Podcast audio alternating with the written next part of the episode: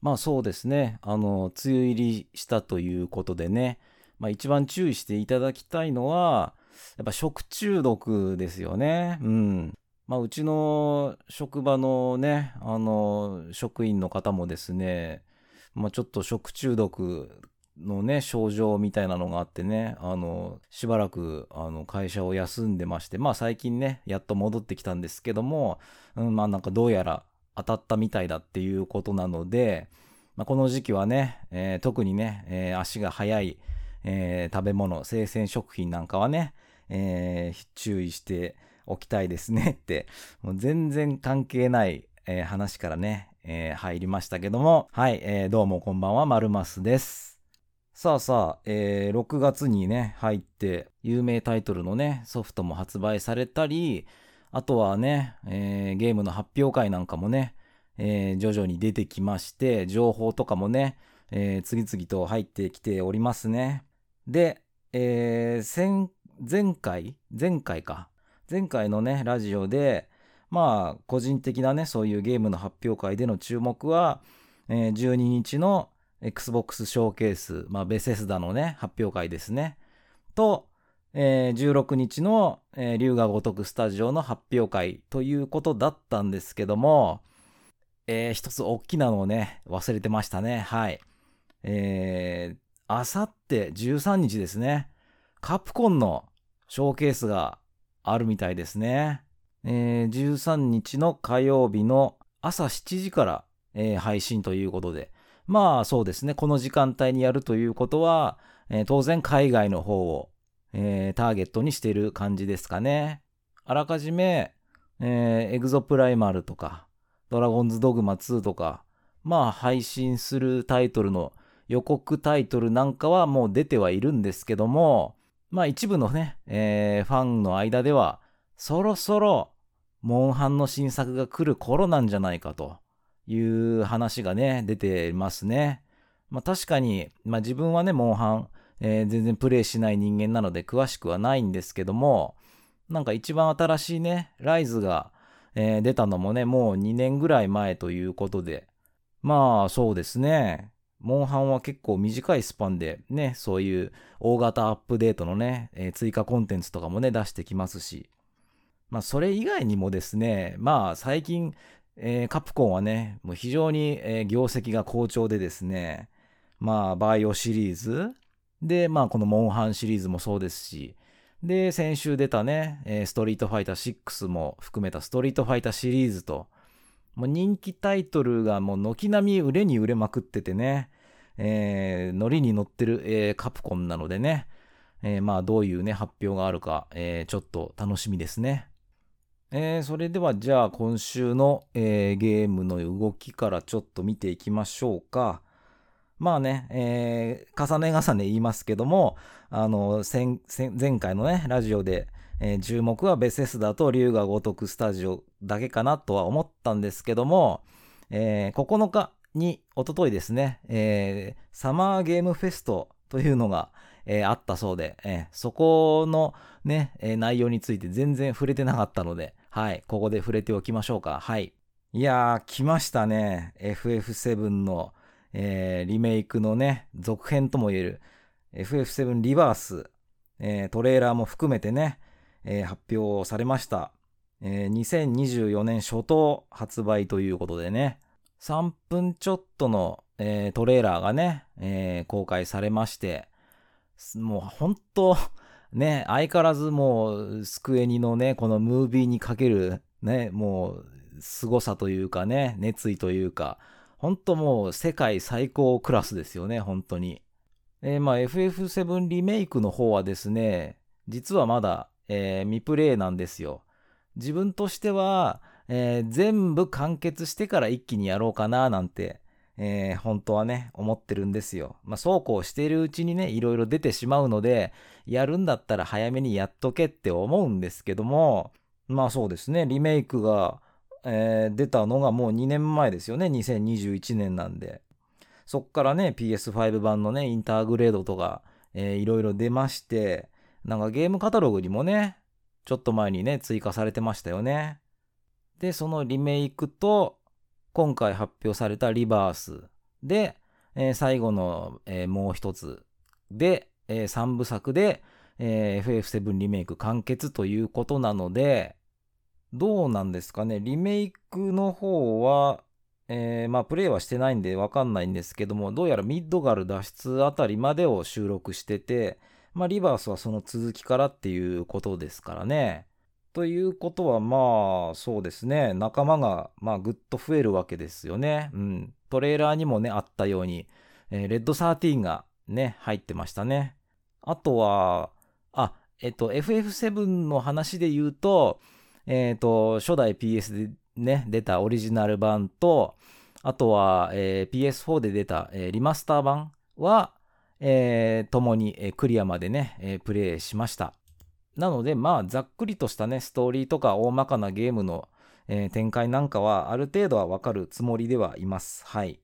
やっぱりそうですね。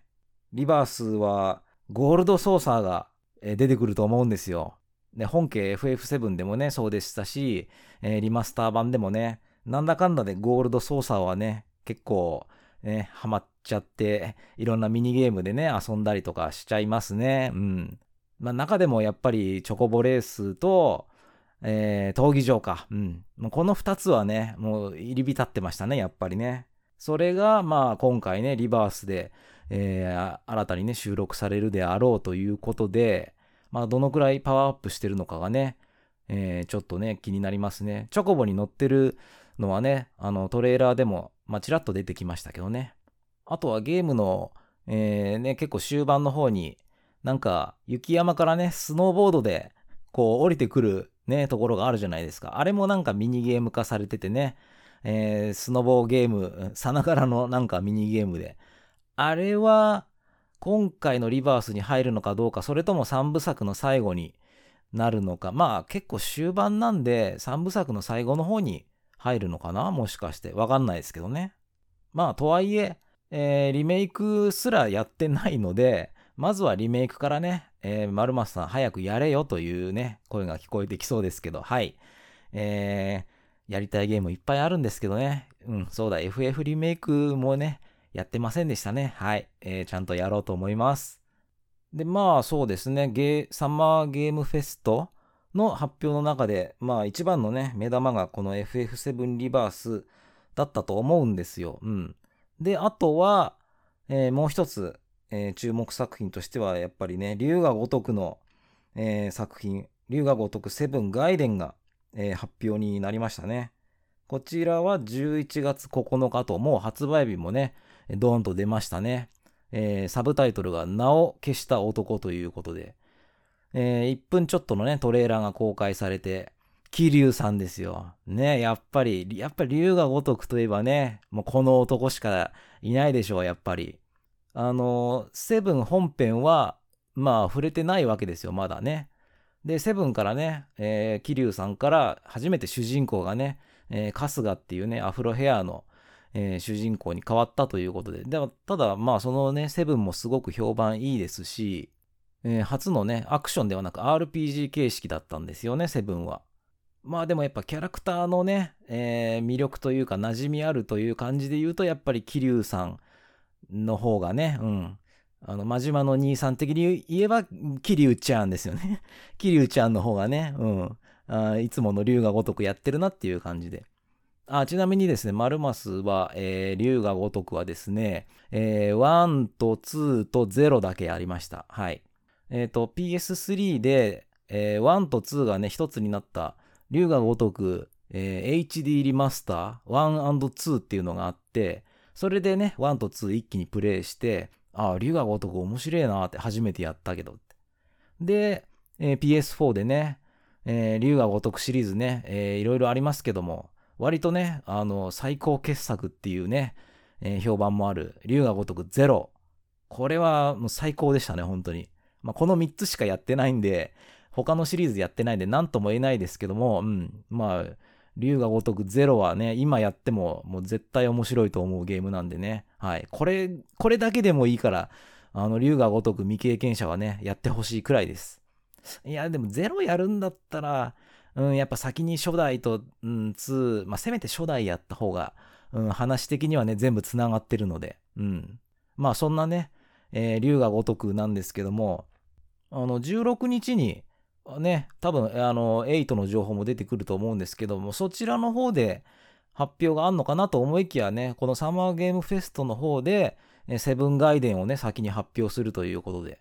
なので、まあ、16日にセブンガイデンの、えー、情報っていうのはほとんどないのかなっていう感じですかね。どうなんでしょうね。またちょっと情報を出してくんのかなで、まあ、セブンガイデンの方は、えー、シリーズおなじみのね、えー、キャバクラだったり、えー、あとはね、闘技場とかね、まあ、シリーズおなじみのね、えー、要素とかもあるらしいので、いつものね、えー、竜が如くと同じ感覚でできるんじゃないでしょうかね。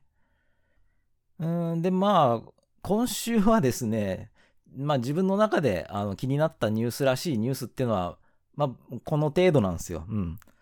で、まあちょっとね、えー、少ないので、話題が今週の。何がないかなって探して、えー、任天堂スイッチ、えー、今ね、セールやってる、今に限らずか、うん、スイッチは今に限らず、もうしょっちゅうセールやってますけど、今現在スイッチのセールで買えるね、えー、ゲームの中からね、何かおすすめを、えー、ちょっとね、紹介しようかなと。前回、えー、PS ストアのね、Days of Play で、まあ PS でね、プレイできるゲームを4つおすすめしたので、んじゃあ、ね、俺 PS 持ってなくてスイッチしか持ってないんだよ、丸松さん。なんかスイッチでも紹介してくれよって言われたわけじゃないんですけども、まあね、ユーザー数で言うとね、もう PS よりスイッチユーザーの方が圧倒的に多いわけですから。まあ、これを聞いてる方では、うん、あんまスイッチユーザーはね、もしかしたらいないかもしれないです。ね、多分年齢層高いんで、高いと思うんで、うん、あの、PS ユーザーの方が多いかなとは思うんですけども、スイッチのね、セールからも、えー、まあ、2本だけなんですけどね、今回は。うん。えー、おすすめをお話ししますか。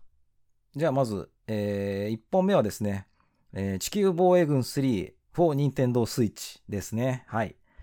えー、こちら現在35%オフの3230円で、えー、買うことができます。ね。えー、シンプル2000シリーズからね、えー、発信した地球防衛軍シリーズ。今ではね、もう普通にフルプライスのね、ゲームになりましたけどね。はい。えー、その3作目のね、地球防衛軍3、まあ、割とね、あちこちにね、移植されて、移植で言うと最新版になるのかな？うん。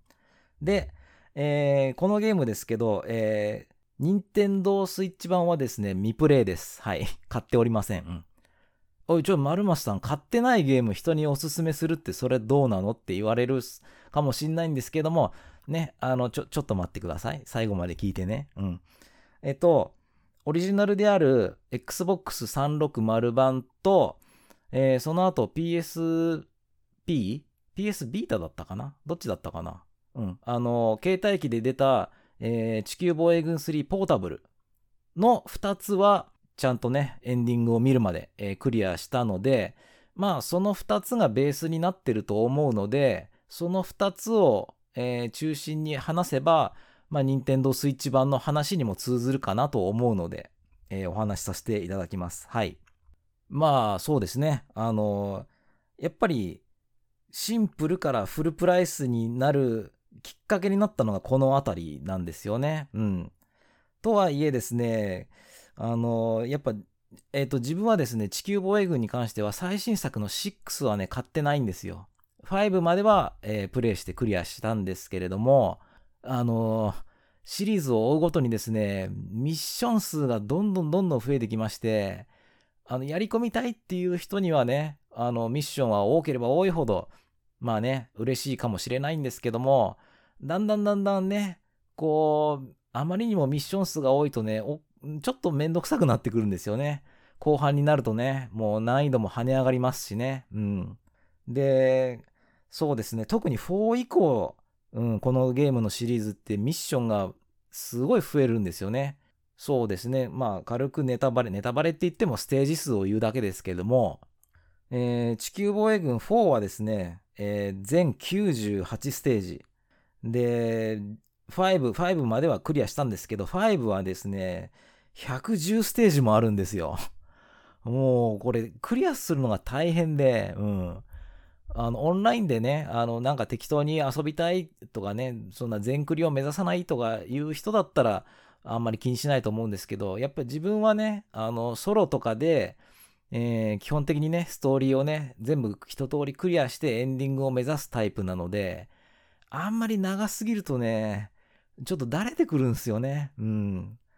まあ、その点ですね、地球防衛軍3はですね、えー、全53ステージしかないんですね。はい。まあ、最新のシリーズからすると少ない方なのかもしれないですけど、ちょっとやる程度だったら、このくらいでも十分すぎるボリュームなんですよ。うん。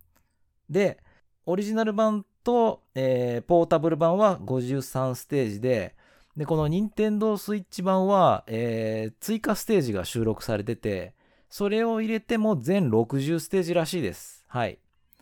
まあ、ちょうどいいくらいのボリュームじゃないですかね。あとは、えー、プレイヤーは基本的に、えー、レンジャー1人です。はい。あ、えっ、ー、と、いわゆる普通の、え歩兵ですね。はい。地球防衛軍は4以降に、え陛下が4つに分かれたんですよ。今まで通りの、え歩兵、レンジャーと、えウィングダイバーっていうね、え女性のね、空を飛ぶ陛下。で、えエアレイダーというね、え航空部隊とかね、ロボットに乗ったりとか、そういう特殊、え工作員みたいな。で、え、最後にフェンサーというね、え、大きな鎧にね、身をまとって、二丁拳銃とかもね、あと大型の剣とかも使えるね、とにかくもうゴリゴリのね、えー、高高火力のね、えー、もう銃戦車みたいな、えー、戦うロボットみたいなね、そういう4タイプに分かれたんですけれども、えー、3までではですね、基本的に、えー、歩兵のレンジャーのみなので、もうやることはもうほんとシンプルです。はい。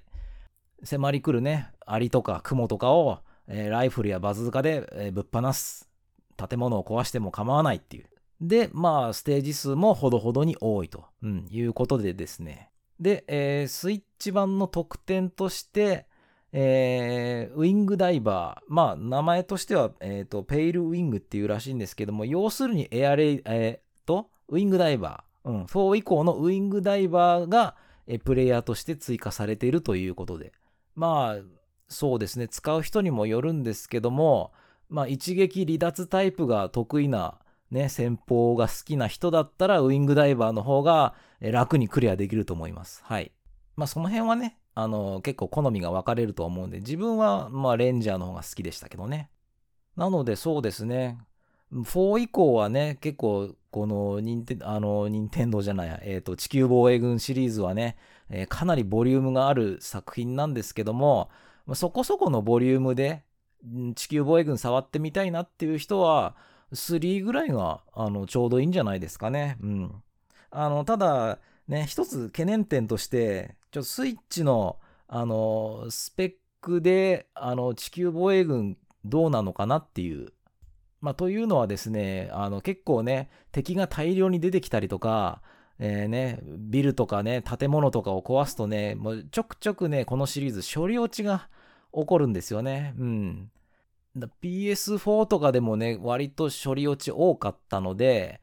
うん、任天堂スイッチがね、その処理に耐えられるかどうかなんですけども、まあその処理落ちがね、また味があっていいっていうファンもいるくらいなんで、うん、まあシリーズのね、お約束みたいな感じになってるらしいですけど、だから、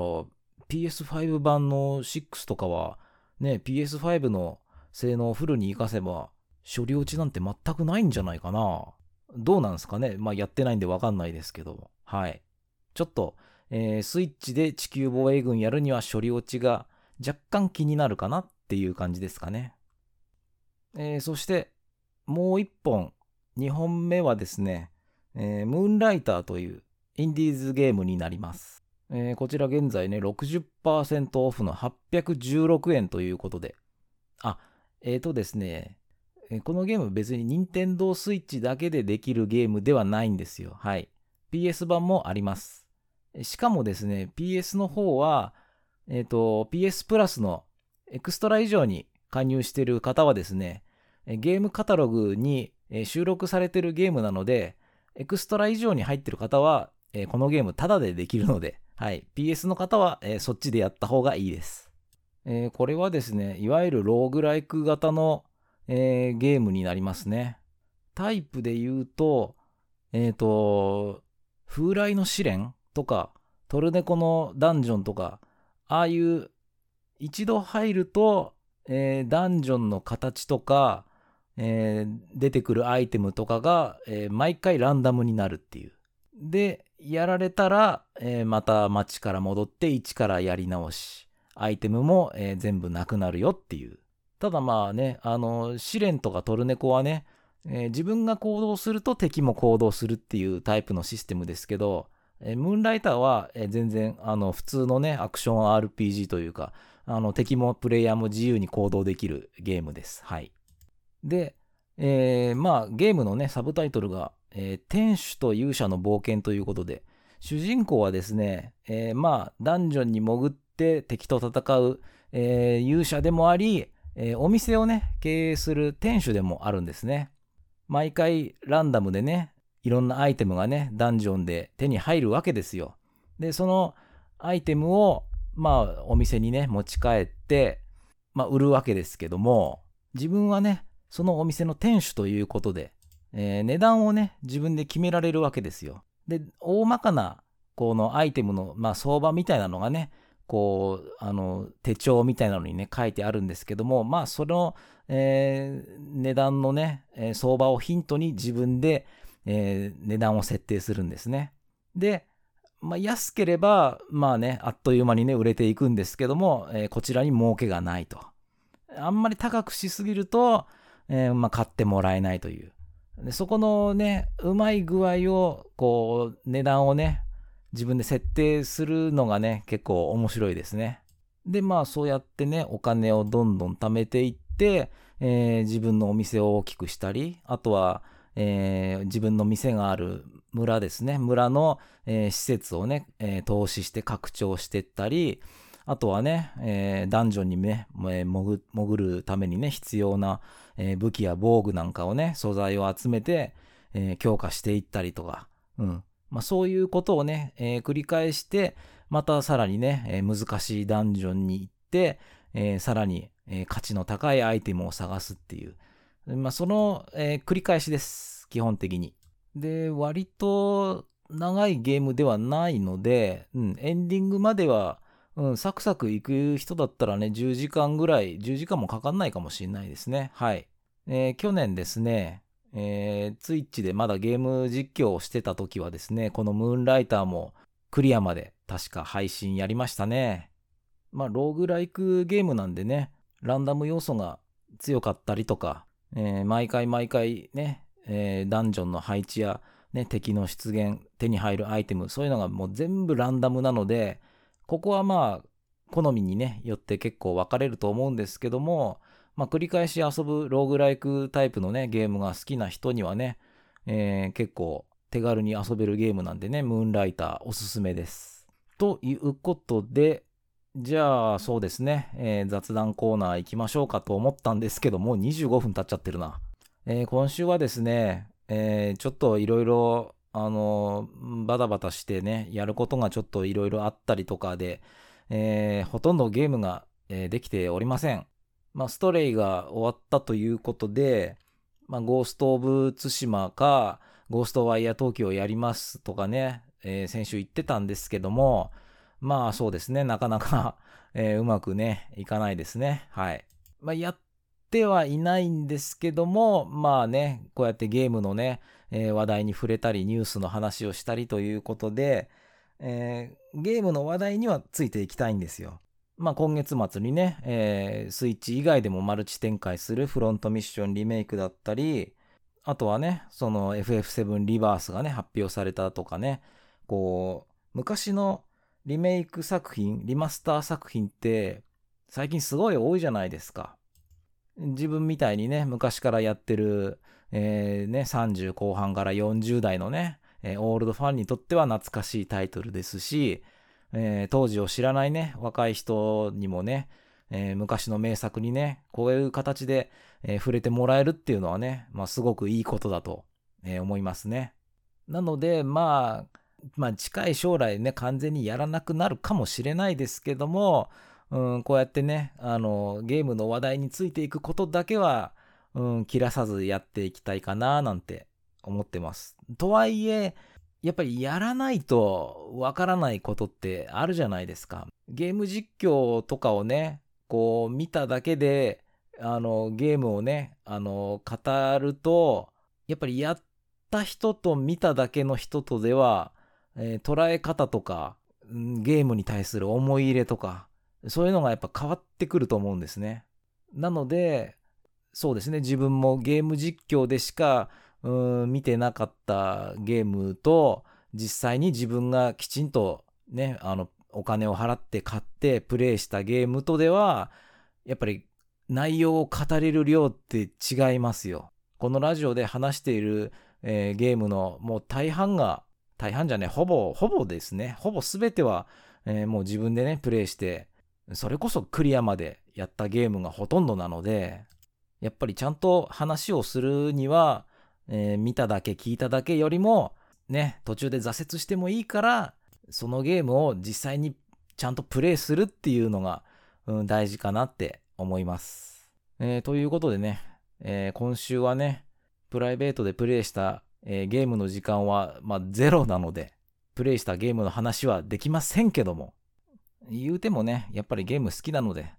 またそのうちね、やりたくなってなんかやると思うので、じゃあ、今週は以上にしましょうか。ね。はい。では、えー、以上となります。マルマスでした。それでは。